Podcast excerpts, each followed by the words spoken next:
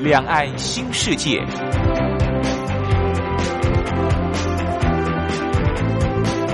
这是一个让您打开视野、胸怀两岸、放眼全球的云端世界。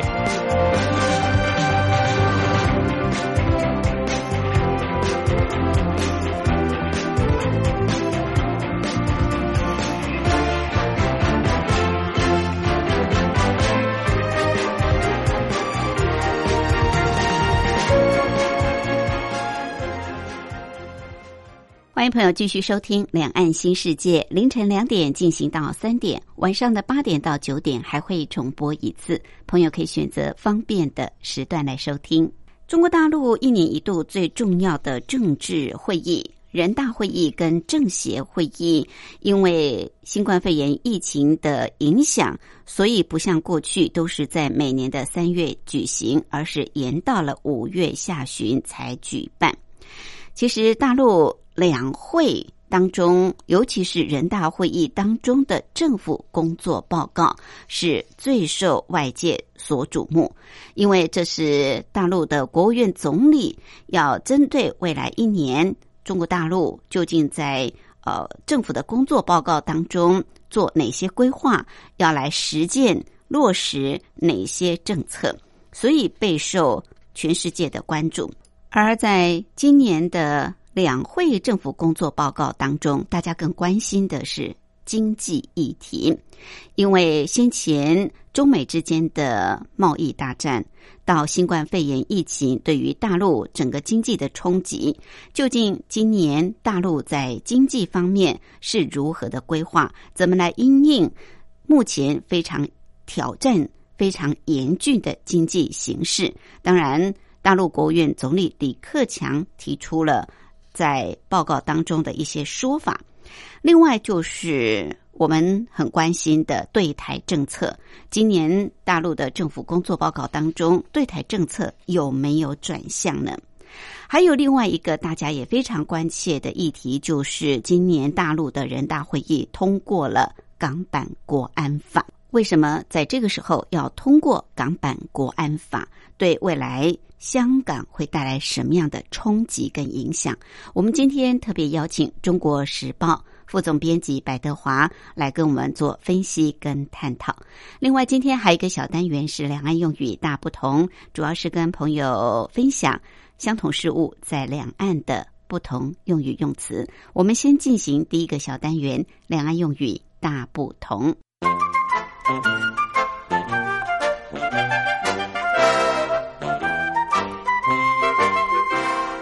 两岸用语大不同。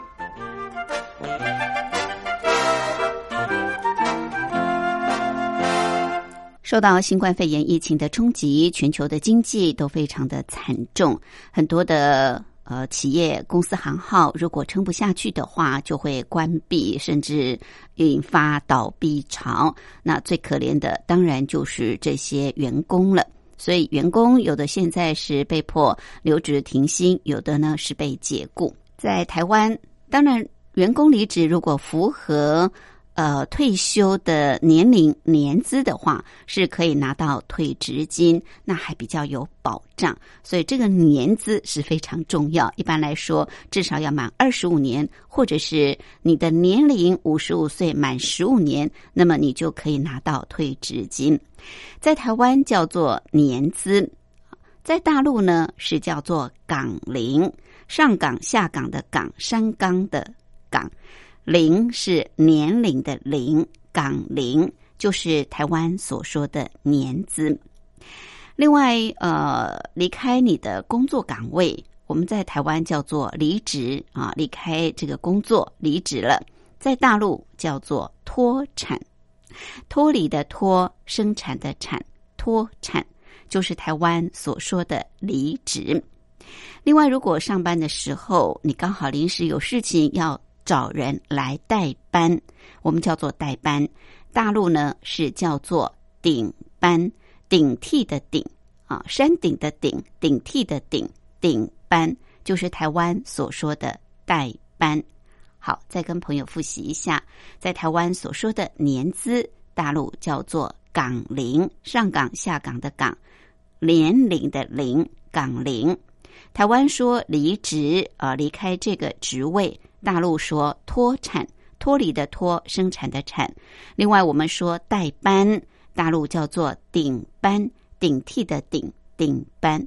好，这是我们今天在两岸用语大不同跟朋友分享的。音乐过后，我们就进入今天的主题单元。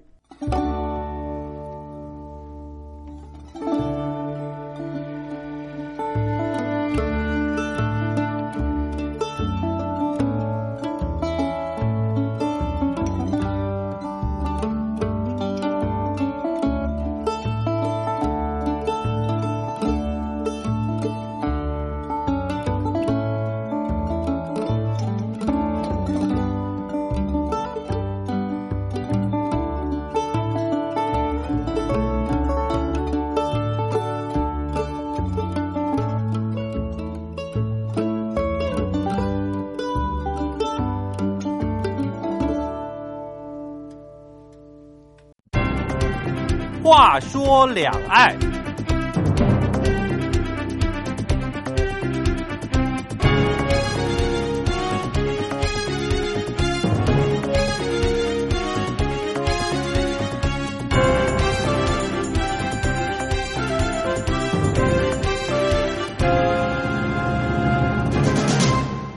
全国两会是中国大陆一年一度的重要政治会议，从一九九零年代以来。基本上都是在每年的三月份来举行，会期也大概是两个礼拜。但是今年因为受到新冠肺炎疫情的影响，所以延到了五月下旬。而每年两会的主要议程大致上就是大陆的国家总理。呃，会对当年的施政发表政府工作报告，另外就是各部门的一些报告，而其中最重要的就是政府工作报告。那么，在今年李克强所发布的政府工作报告当中，大家更关注的就是经济的议题。还有对台的政策，另外还有一个很重要的，就是中共的全国人大通过的港版国安法。我们今天就特别邀请中国时报副总编辑白德华，针对这些议题来跟我们做分析跟探讨。副总编好，呃，各位听众大家好。我们先看看经济啊，因为经济现在是全球最关注的。那如果从经济面来看，今年中国大陆因为受到新冠肺炎疫情的影响，所以在李克强的政府工作报告当中哦，特别谈到就是不设定。今年的经济成长的目标，那也谈到了今年中国大陆的第一季经济成长率其实是负的哦，这是有史以来的第一次，而且是负六点八百分之六点八。在这个政府工作报告当中，也谈到了怎么样来为这个疫后。中国大陆的经济受创哦，开一些解方。我们怎么来看中国大陆所面对的这个经济的新形势呢？是因为像大陆哈，我觉得经济是最重中之重啊。因为你如果经济一个形势呃荡下来哈，你对社会稳定、对整个政局的一个安定哈，影响都非常大。没错。所以以前从呃改革开放之后，我觉得经济这一块一直是中国大陆最重视的。是。你一个百分点。降多少可以影响多少失业？嗯，那大陆其实高层最担心的就是这一点哈。那尤其我觉得去年中美贸易战之后，那今年这个整个疫情对大陆影响打击非常大。是，对，所以这一块我觉得他在政府工作报告应该就是一个很明确的一个方向嘛。是。那所以我们看李克强他今年提到的整个政府工作报告，我觉得是延续习近平在四五月他们那个政治局会议哈开的时候。提出的一些方针啊，因为其实他每个月都会开一次政治局的常由常委会主持哈的一个政治局会议，那每个月都会找一个专门的主题。但是我们看到，因为呃整个两会延到五月才开嘛，嗯，原来是按正常都是三月初，那这次是五月二十一跟二十二，是。二十一号开政协，二十二号就是政府工作报告哈。那五月。跟四月政治局开了两次会议，都是习近平主持。但他里面他提出了其实很多从政府工作报告都可以看得到的相关联的东西哈。嗯，比如包括他提到说他要更高水平的对外开放。那其实我们知道去年中美贸易的问题，就是因为川普他 close 住嘛，对很多这个等于是贸易的一个开放政策是走反向的。嗯，所以他觉得说中国大陆要怎么不要受美国影响，你要怎么更大的开放，这是一个。那另外就是稳住外贸外资的形式。嗯，因为外贸外资在整个中美贸易战跟到疫情之后。呃，影响最重的一个部分就是外贸，所以他强调了，你看哈，一个是对外开放，一个是呃外贸外资，另外就是让那个货币政策更灵活。嗯，因为实际上哦，我们会觉得怎么会去扯到这个货币政策？对，但是整个经济哈，最重要是你金融货币这一块，你怎么在背后支持？嗯，所以我们看到疫情其实很重要的一个，它能够支撑的一个原因是最。背后整个财政、货币、金融，它怎么支持？是这个都提到。重要另外一个，习近平在四月跟五月的政治局会议都提到一点，就是要怎么样扩大内需，嗯，脱贫攻坚，建成小康社会。那我们看哈，其实很有意思，就是说，它即使啊面临了很大的一个危机啊，你包括贸易战，包括这次疫情，包括刚刚主持人提到的负六点八，嗯，这个负六点八真的是有史以来。等于是他们有这个 GDP 的统计以来哈，第一次降到那么低的，是那这个是全世界没有办法，其他国家也一样哈。但是在这种情况下，中国大陆包括习近平他本身还是一直坚持要脱贫攻坚，嗯，明年要建成小康社会，嗯，那这个任务其实是很艰巨哈。那另外我们看政府工作报告里面，他特别提到了一个，也是在之前政局会议提的提过的两个名词。六稳跟六保，嗯，那这个六稳六保，其实所谓六稳六保哈，六稳就是包括呃就业、金融、贸易、外资投资预期。对，那六保讲的就是要保什么？比如说保居民就业、基本民生、市场主体，嗯，呃，粮食、能源的安全、产业链的供应的稳定，哈，基层的运转。六稳六保的第一样，全部都跟就业有关。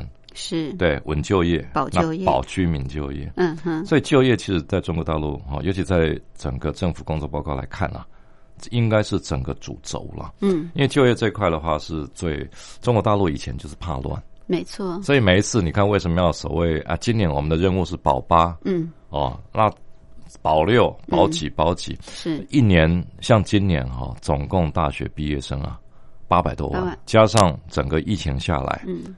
哎，关停并转的企业有多少？嗯，如果失业率一直没有办法改善，你不能创造出很多就业的一个方式啊。是，那中国大陆整个就完蛋。对，那社会一定不稳定嘛。嗯，整个政府工作报告哈，基本上就是保证啊，这个失业率不能达到一个高度了。GDP 来讲哈，基本上是负六点八，其实一直到四月。它 GDP 并没有好转，嗯，四月的那个 GDP 还是负数，是啊，到目前为止知道的了哈。嗯嗯，那整个就业率我们也打个问号了，因为就业率的话，从二月说，呃，二月是最高，是六点二趴，嗯，城镇失业率，嗯，那到四月份是六趴，中间慢慢有看到它上升一点点，只有四月下降一点点，是。这种失业率其实很难做一个标准哈。嗯，但是以大陆证券投资公司的一个估计啊。这个失业率可能达到二十趴，我觉得大陆很厉害啊，像那个证券公司很厉害，常常会用一些统计嘛，比如说他他统计到 Q one，嗯嗯，这个失业率就是按政府的统计数字，失业率上升的幅度很小，比如可能跟比上个月比零点一帕、零点二帕，是，那现在是六帕左右，是，但是如果用农民工外出减少的人次，啊，农民工外出，因为你疫情嘛。对，没有工作，在 Q one 减少了五千多万人。嗯嗯，那这那表示什么？这五千多万人根本就没工作。是。那你说在农村，那很难去统计。所以实际上他们统计下来，失业率大概是二十八。这个东西坦白讲，他只要是官方不去讲，对大陆影响也不大。嗯，中国人我觉得韧性最大，嗯嗯，在整个政府工工作报告看起来，基本上在经济上哈这一块。呃，还是要看疫情嘛。对，是，所以透过刚刚副总编的分析，看来从中美贸易战啊，去年一路打到今年的这个新冠肺炎疫情，对中国大陆来说，经济形势是呃有史以来大概最严峻的啊，最挑战的，然后也最呃不乐观啊，最不乐观。那当然就是寄望说啊，在往后的第二、第三、第四季能够慢慢的拉回来，至少要拉回到。呃，这个四趴五趴啊，希望啊，因为本来是预计今年可以达到六趴嘛，他们说今年最好哈，估计下来只有一趴。对，所以这个要拉回来，恐怕这个力度还要再加强。可是内外形势都不好，对不对？就说。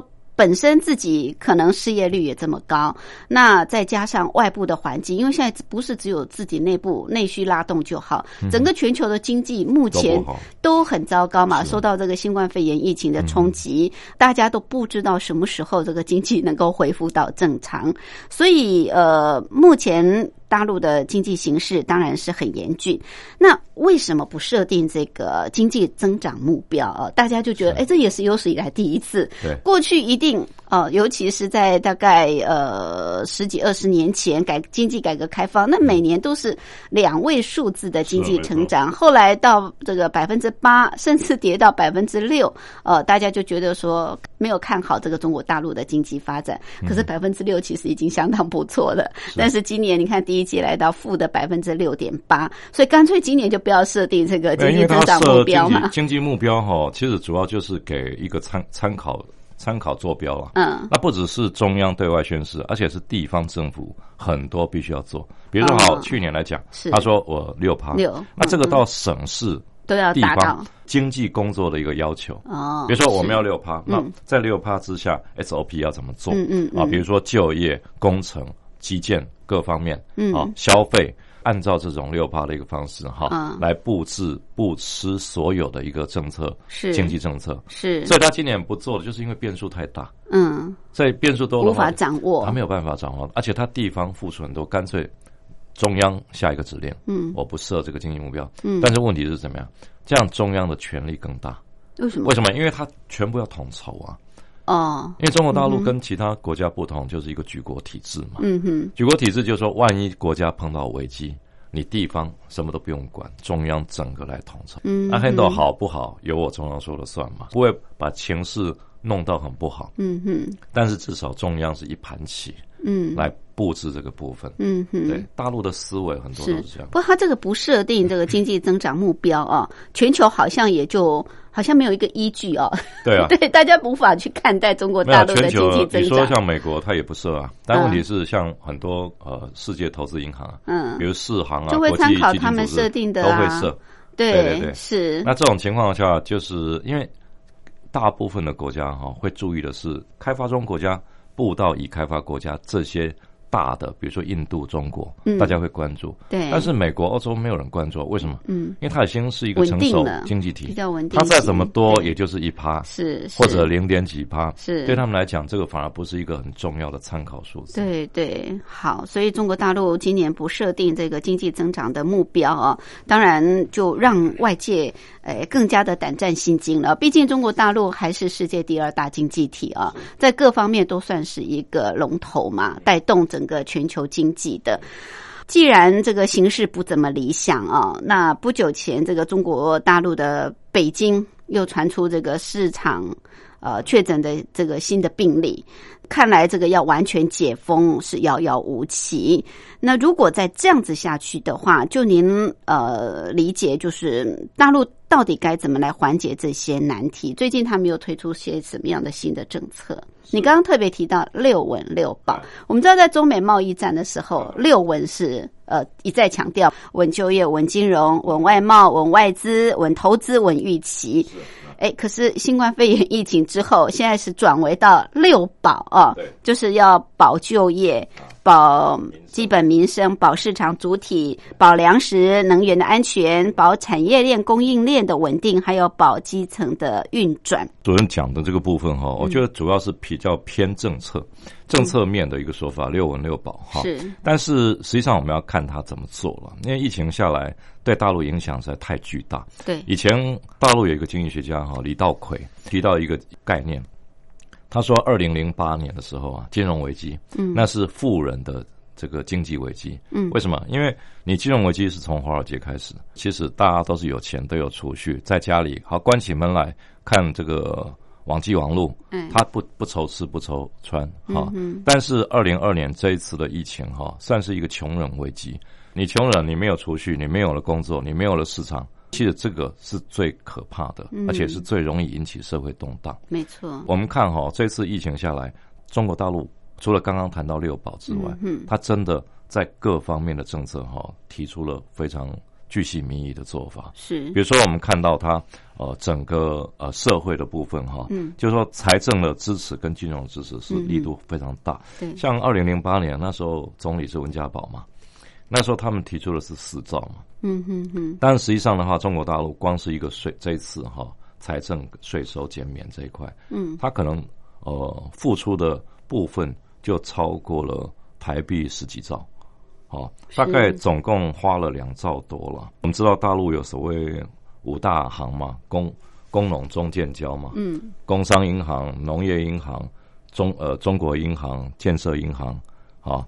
交通银行加上一个六大行，等于是一个多了一个邮局。嗯，邮局也是一个国家银行的体系哈。加上这个一般的股市，呃，就是股份制银行，加上民间企业银行、民营企业银行哈，这些其实加起来超过十几兆台币的一个投入。他们也针对大陆外商跟台商做了很多纾困措施。这个不是不不只是民间啊，嗯，就是连台商外商，比如说税收通关哦，那另外就是。哦，财政、金融都有。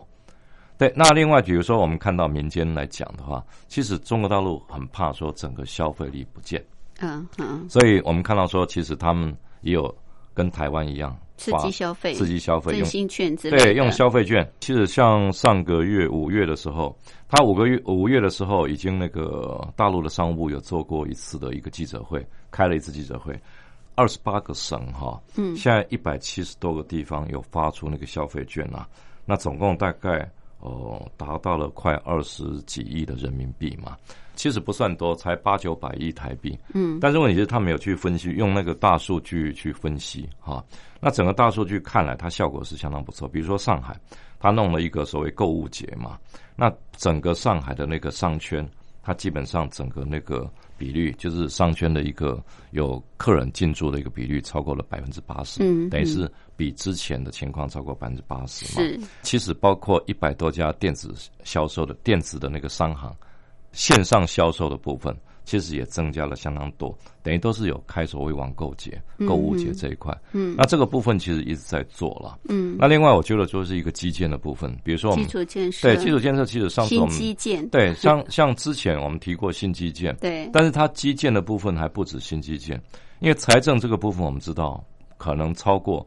四兆人民币以上哈，新基建它启动的新项目又非常多，嗯，比如说像五 G 啊、数据中心啊，甚至像工位应急的那个物资的一个供应，嗯，这个部分只要你企业像我们所谓的那种供应物资比较紧急救援的供应物资的话，它包括税务，包括你的呃很多减免都会增加，嗯，那这个部分就是力度是非常大，而且我觉得很重要就是说大陆它很聪明。它像这段时间的话，比如说外外界的一个外资的一个在中国大陆的建设比较减少了，对不对？对。它中国大陆就用自己的方式，中共中央自己去投资。嗯。像他最近不是宣布那个海南自由贸易政策，他那个就是利用这个时候，嗯，出台很多。当然，你可以讲说它是一个对外开放的一个新的啊方式。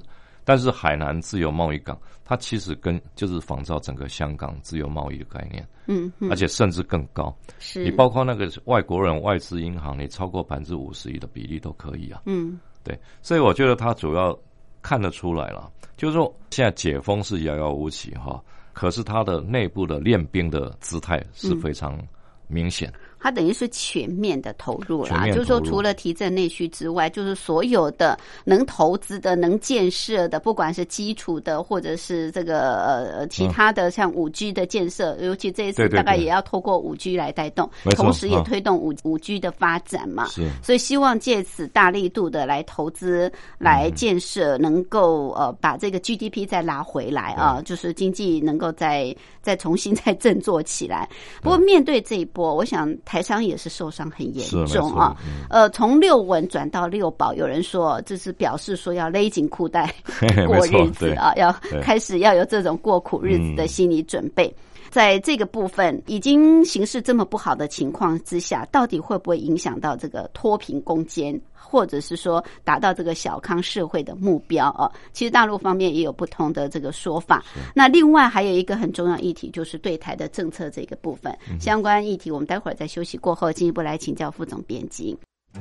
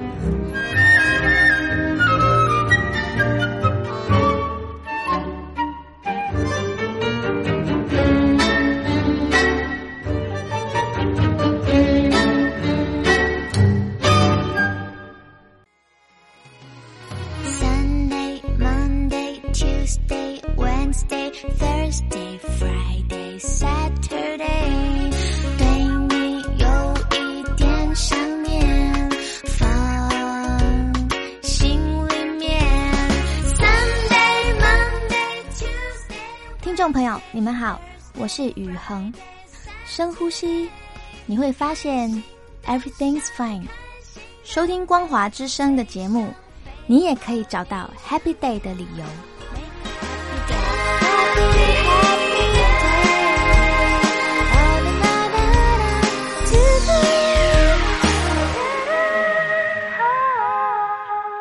我是吴云。我们今天节目的贵宾是中国时报副总编辑白德华副总编，特别针对中。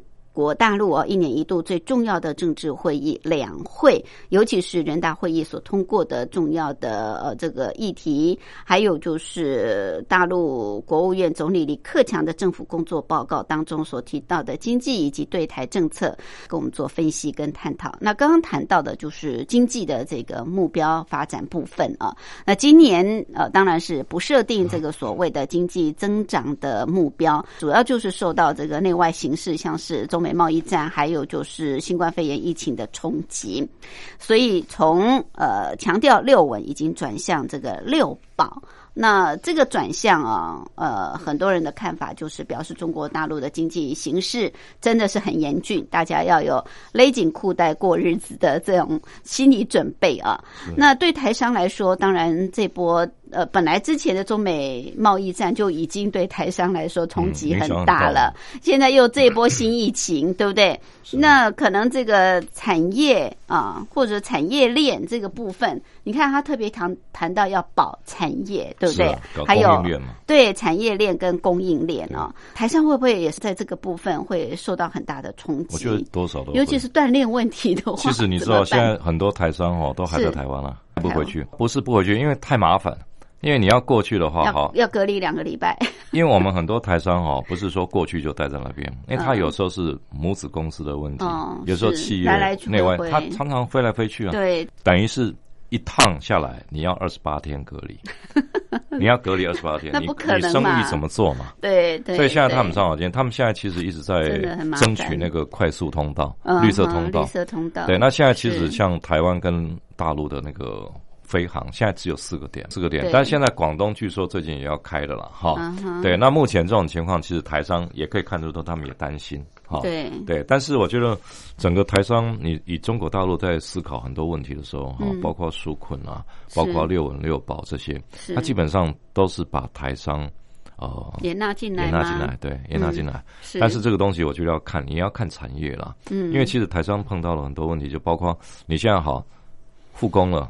但是复工有没有工作？没，哎，他没有外销啊，对，没东西进来，没东西进来，也没有办法销出去。现在其实是在不稳定状态了，对。但是我觉得像这次政府工作报告哈，嗯，像李克强啊，包括那个汪洋政协主席哈，嗯，他们其实都有去那个一些地方的。呃，团组啊，包括那个政协台盟台联，嗯，跟台湾有关比较多的哈，这政协人大也有所谓的台湾团嘛，嗯，那李克强他们都跟汪洋其实都有到一些这些地方去谈到对台的问题哈，是。他们在这方面就是疫情过后怎么样保证台商哈工作能够顺利。产业链不要断，他们其实也提出很多看法了，嗯，哦，一些焦点、一些观点，比如说你像供应链这一块，中国大陆好，你供应链的话，比如说在哪一块有缺，他们会让本地自己的产业一起带吗？一起带，对，这种东西等于是把它放到十四呃十四五规划的一个考虑内，嗯，因为我们知道十三五规划。他今年结束了嘛？嗯，明年准备要开始。是那这个部分的话，其实都是我觉得中国大陆其实都会考虑进去。对，是是 OK 好。当然，这个台商可能要更努力了啊。嗯那在脱贫攻坚的这个部分，像今年，像从中美贸易战以来，一直到新冠肺炎疫情，呃，本来就是今年底要达成这个脱贫的目标。对，那明年要完成小康社会的建设。是。呃，会不会受到冲击跟影响？有办法落实吗？我觉得有点难度哎。嗯，其实以中国大陆来讲，他们目标还是这样，因为这是习近平的很重要重大的任务。另外就是他很早，他在十八大二零一二年他就提出了两个百年嘛。嗯，其中第一个百年就是二零二一年，一九二一年建党嘛。对。到二零二一年正好一百年。是。那一百年他的目标就是要达到那个小康小康社会概念，就是他整个就是二零一二年的时候，比如说当时的一个。十八大提出来的时候，当时的那个平均的国民所得是多少？嗯，要翻一倍。嗯，二零二一年要翻一倍。是，其实如果说以翻一倍来算哈，嗯，平均中国大陆的呃这个人均啊，应该达到五千多块人民币了。嗯嗯，等于一年平均五千多块，不算高，台币也才两万多嘛。是，可是大陆十四亿人口，那个 GDP 加起来，国民产值要多大？对，那个量非常大。这一次我就觉得很有趣的一点就是。呃，李克强在最后记者在那个中外记者会，中外记者会，他提出一点，他说有六亿人口都是平均是一千块人民币。嗯，那如果大家就一下子纳闷了，一下子傻了，说你如果要达到小康，啊剩下半年的时间，对，那半年时间你要平均五千多是啊，才能达到小康嘛。嗯，可是现在有六亿，有一半的人口是在一千，那你要用什么天方夜谭的方式来达到？你所谓的小康哈，那后来李克强其实有解释了，嗯，因为他说这六亿其实是包括老人小孩，嗯，难道另外六亿都没有老人小孩吗？我觉得这个其实有点牵强哈，对，但是可以看得出，就是中国大陆在这一块问题上，嗯，困难处还是很大，是。对，我觉得没那么简单。习近平意志好像很坚强，意志很坚强，觉得说是没有问题可以达到的哦。其实这个哦，我觉得有时候领导人要安慰人心。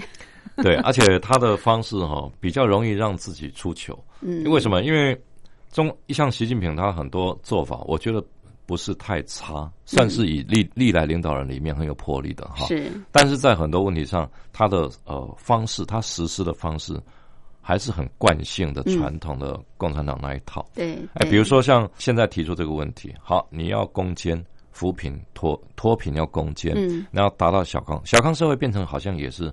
脱贫攻坚的一环，其实很多社会中产阶级、小康社会达到是很自然而然，市场机制。对，但是中国大陆它是用一种攻坚的方式，可是攻坚就容易造成怎么样？中央的想法不一定错，但是到了地方执行。地地方他有压力，他担心哇，我我如果通达不到。达不到，我就要乌沙帽就没了。所以好，他现在就说啊，报出了一个户口，我们县里面有两千人，嗯，两千人在。二零二零年底之前，我们的所有的平均所得可以达到六千块人民币。嗯，结果一算，两千人里面可能超过一千个人，嗯，都不到一千。那请问怎么办？他就把其他的数字财政灌进来，嗯，啊，假装是点人用补助的方式，用补助平均下来我就超过五千了。嗯，其实超过一千人可能是年均都不到一千。是，这大陆很容易就灌水。过去以前就是这样子啊。大城市比较难嘛，但是问题是中国大陆有多少是偏向城市？对对，所以我觉得可能比较麻烦，就是说目前恐怕会真的还是有存在这种现象。是是，有时候你你要真真诚的去面对啊，真的没有办法达到，其实你可以再多一两年的时间嘛。对，最主要就是要真正的让民众在实际生活上是脱贫的，而不是表面上的脱贫。对，有努力就是慢慢来就对了。对对对，好。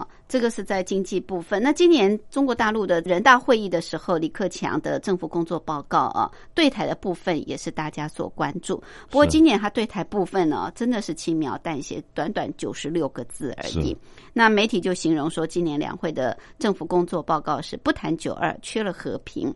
呃，当然大家也很关心哦，就是在他的这个报告当中，呃，没有提到九二共识，没有提到和平统一，也不提一国两制了。那是表示说对台政策已经改变了呢？是这样吗？其实我我不觉得这样看呐。嗯，他不提一国两制，那不提一个中国，难道他就不赞同一一个中国？这个很难理解，不太可能嘛。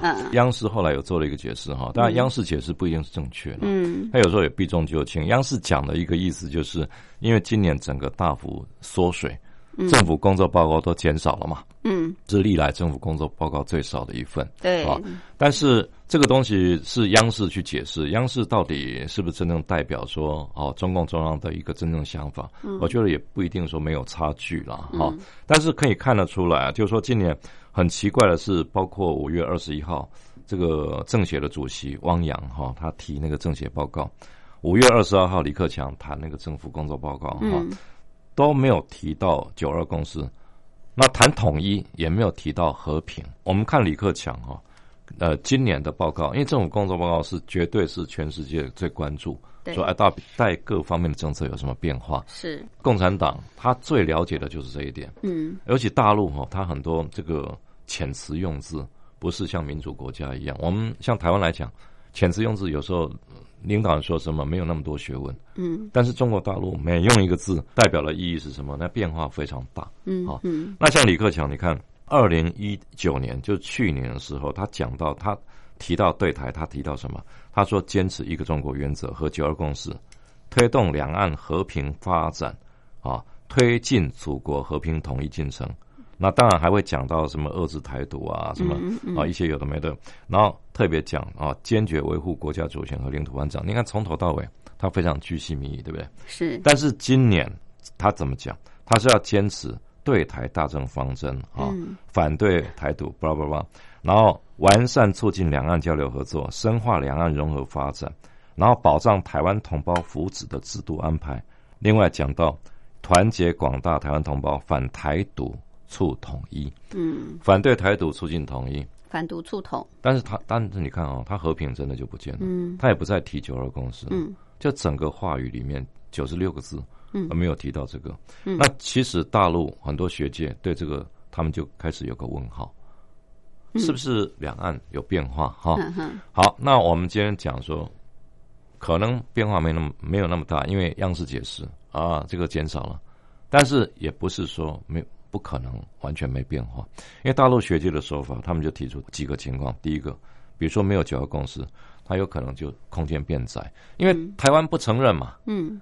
那如果他判断民进党执政会一直下来的话，九二共识已经没空间。嗯。所以他干脆不提。嗯。因为没有空间，可是没有空间，他就相对窄化了两岸的一些共识。嗯。那那另外就是他觉得预示更大的一个两岸冲突的可能性。嗯啊，因为其实这个部分，现在我们也一直在判断是，对，像那个五月底的时候，我们外交部长吴钊燮，他接受那个福斯新闻网，他访问的时候不是也提到吗？这个港版国安法下一步就有可能包括对台动武。嗯，但是我们吓一跳啊，对不对？嗯，因为到底这个是国安。会议的一个判断，还是他个人的言论是，但是这个真的是有待再再再看未来的一个发展。嗯好，所以对台到底有没有转向，有没有改变？呃，过去长期以来的对台政策哦，可能还有待观察。不过刚刚呃副总编也提到这个港版国安法，那究竟未来中国大陆到底面临的重任是香港问题？最重要呢，还是台湾问题，还是美国问题？我们待会儿再进一步来请教副总编。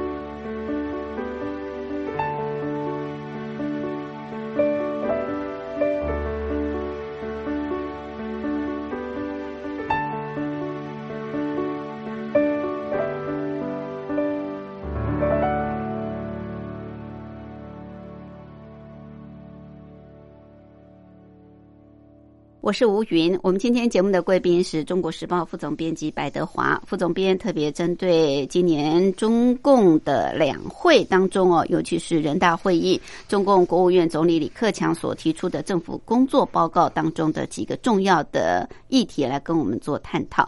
那刚谈过了呃，有关于经济的议题，还有对台的政策的部分。另外还有一个就是大家非常关注的，就是在这一次人大会议当中哦，高票的表决。通过了港区国安法的决定，而大陆国务院总理李克强在中外记者会上也表示：“哦，这代表要使一国两制行稳致远，维护香港的繁荣跟稳定。”当然，这是中共官方的看法。那是不是一国两制行稳致远啊？因为在国安法通过之后，香港呢这个抗争啊还是继续的不断。所以大陆的这个港版国安法，大陆认为它还是维持一国两制，但是外界的看法都认为说，其实一国两制已经不见了，只剩一国一制。呃，副总编，你怎么来看这个港版国安法对香港的这个影响呢？我个人看法哈是比较短空长多了。短空长多，对，因为因为香港它短空的话，就是说，因为其实中国大陆非常了解，它如果设一个港版国安法，因为国安两个字，我们知道。过去像二零零三年那个基本法，嗯，导致香港第一次百万人大游行嘛，那个二三条就是涉及到国安的概念，嗯，啊，你现在推国安法，老共他不可能不了解说哈，在香港会跟在全世界会引起多大的一个愤怒，嗯，多差多大的一个反制，是，那为什么还要这样做？对，那其实就主要是可能还是针对香港未来的一个发展，你香港如果说。没有国安这两个字，嗯，没有这一方面安全上的一个设置的话，香港可能变成我们难以想象的地步。怎么说？因为其实像美国、英国很多欧洲的情报组织、间谍组织，香港是大本营啊。嗯，哦，这个大家都知道。香港从六零年代到现在，它就是因为自由岛嘛，嗯，变成全世界很多，比如间谍情报组织，美国 CIA 什么的。都在香港做一个最大的一个情收机构嘛？那可是今天这样下去的话，包括从去年整个反送中，那反送中下来的话，对整个香港的经济影响有多大？嗯，那非常大。你包括很多外资企业都要考虑不在香港设了，那包括很多香港富豪都准备要移民。嗯，如果说这样让它持续下去，香港的话，以后中国大陆它怎么去？让它保持目前香港的一个繁荣的一个地步。嗯，啊，在大陆旁边哈，香港本身自治的能力是很有限嘛。嗯，因为一个地方强调一国，一个地方强调两制嘛。我在香港，我要强调两制。对，那你中要强调一国。嗯，两边这种矛盾一定是会有。嗯嗯，对。但是问题就是说，你碰到这种问题的话，如果在短期内任何一个政府放任这种下去，你的这个地方的自治肯定会出问题。是，可是去年送中条例提出的时候，已经激起香港港民也是一样百万大游行啊，已经非常的激烈的抗争了。那这个国安法啊，港版的国安法，如果就是说开始要推动实行的话，那势必引起更多的反弹。是你刚刚提到，就是说送中条例其实已经对香港的这个金融、香港的这个经济发展造成很大的冲击。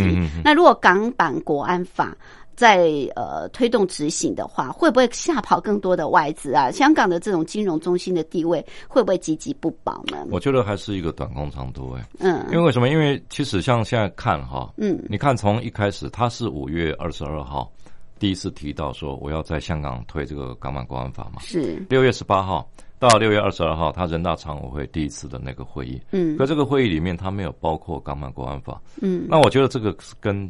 国际形势有关，嗯，因为其实美国非常反对嘛，反对声音很大。英国也是啊，英国也是。嗯，那你看六月十八号、十九号发生什么事情？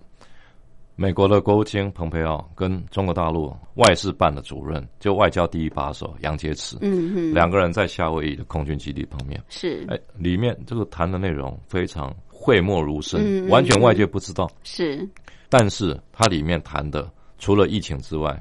港版国安法一定是其中之一，香港问题一定是重中之重嘛？中国大陆其实很简单嘛，它就是在整个高层会谈之前，它暂时先不过。所以我看六月十八号到二十二号，它不安排。嗯，但是现在要讲六月底它会出。嗯，六月底会有召开一个临时会议。嗯，港版国安法有有可能在那边通过。好，那你港版国安法通过对香港的影响是怎样？嗯，因为港版国安法其实很重要一点，就是说它里面就是比如说国安机构可以设在香港。对，现在设不设香港？不重要，为什么？大陆在香港已经有香港新华社、中联办，嗯，一大堆属于中央单位的机构啊，嗯，那国安法是比较给外界感觉说，哦，你比较可以秘密行事了，嗯，那好，那广东军区的人来当国安办的一个主任，在香港，另外你香港特区政府相关机构每年要向中央报告，嗯，其实现在你说像林郑月娥。每年不也是到北京去报告？嗯，那另外我觉得一个比较特别的说，港人会因为反对反送中跟反对港版国安法，其中有一个因素就是大陆可以利用国安这个概念来香港随便抓人，到大陆去审判。是，那这个部分就变成说你是中港两地，你要怎么去解决？去谈到信任不信任的问题。对对，但是长期来讲，它不只是对香港，我觉得是。中国大陆在香港建立香港属于中国，嗯，不属于美国、欧洲或其他国家，它的一个很明显的象征概念。是，但是对香港长期稳定繁荣，我觉得比较不是一个太负面的作用嘛。短期内会，但是长期下来，你看到现在已经一两个月，香港那边反送中的状况已经减少。嗯，为什么？他已经 慢慢学会。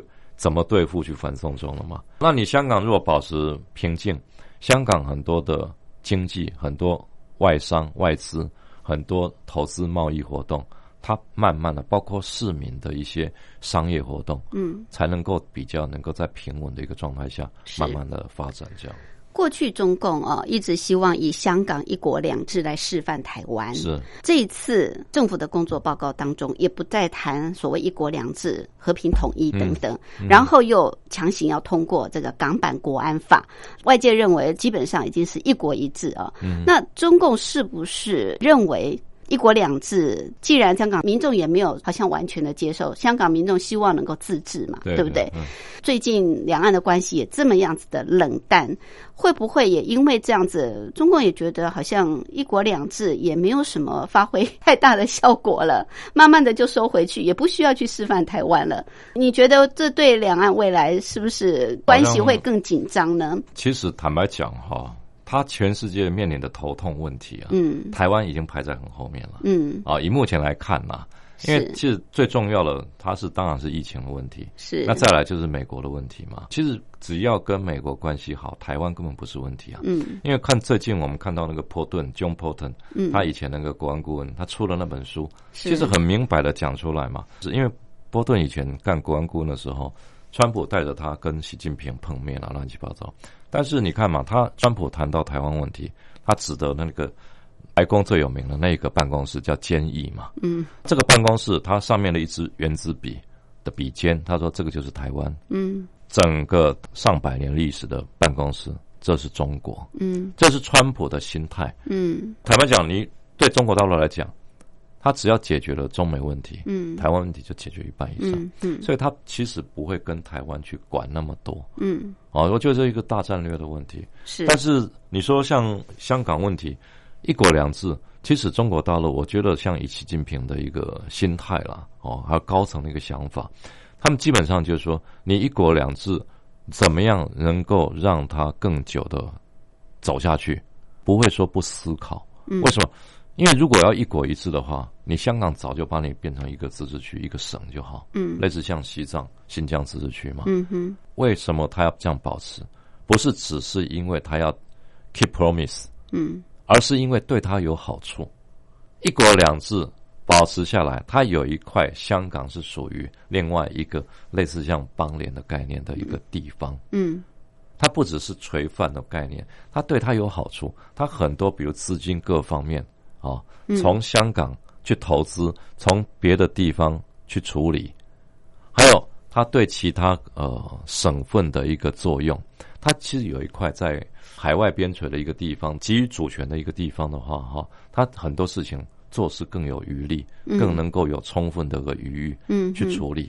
那对内反而掌控会比较容易。是，对。我觉得海南为什么要变自由岛？概念也是这样，因为你国内不可能去做嘛，很多实验的概念，它也可以在小岛、香港或海南别的地方来做。嗯，那其实对制度来讲，制度的一个完善，啊，并不是不好的一个现象。嗯哼，对。所以您觉得？基本上维持五十年不变的这个一国两制，还是会一段时间还是会持续的。呃，主要还是因为他觉得它有好处。第一个有垂范作用，第二个呃可以当一个试验区，是就是这样子，就是所谓的试点。嗯，试的成功的话，那就继续的一个一个。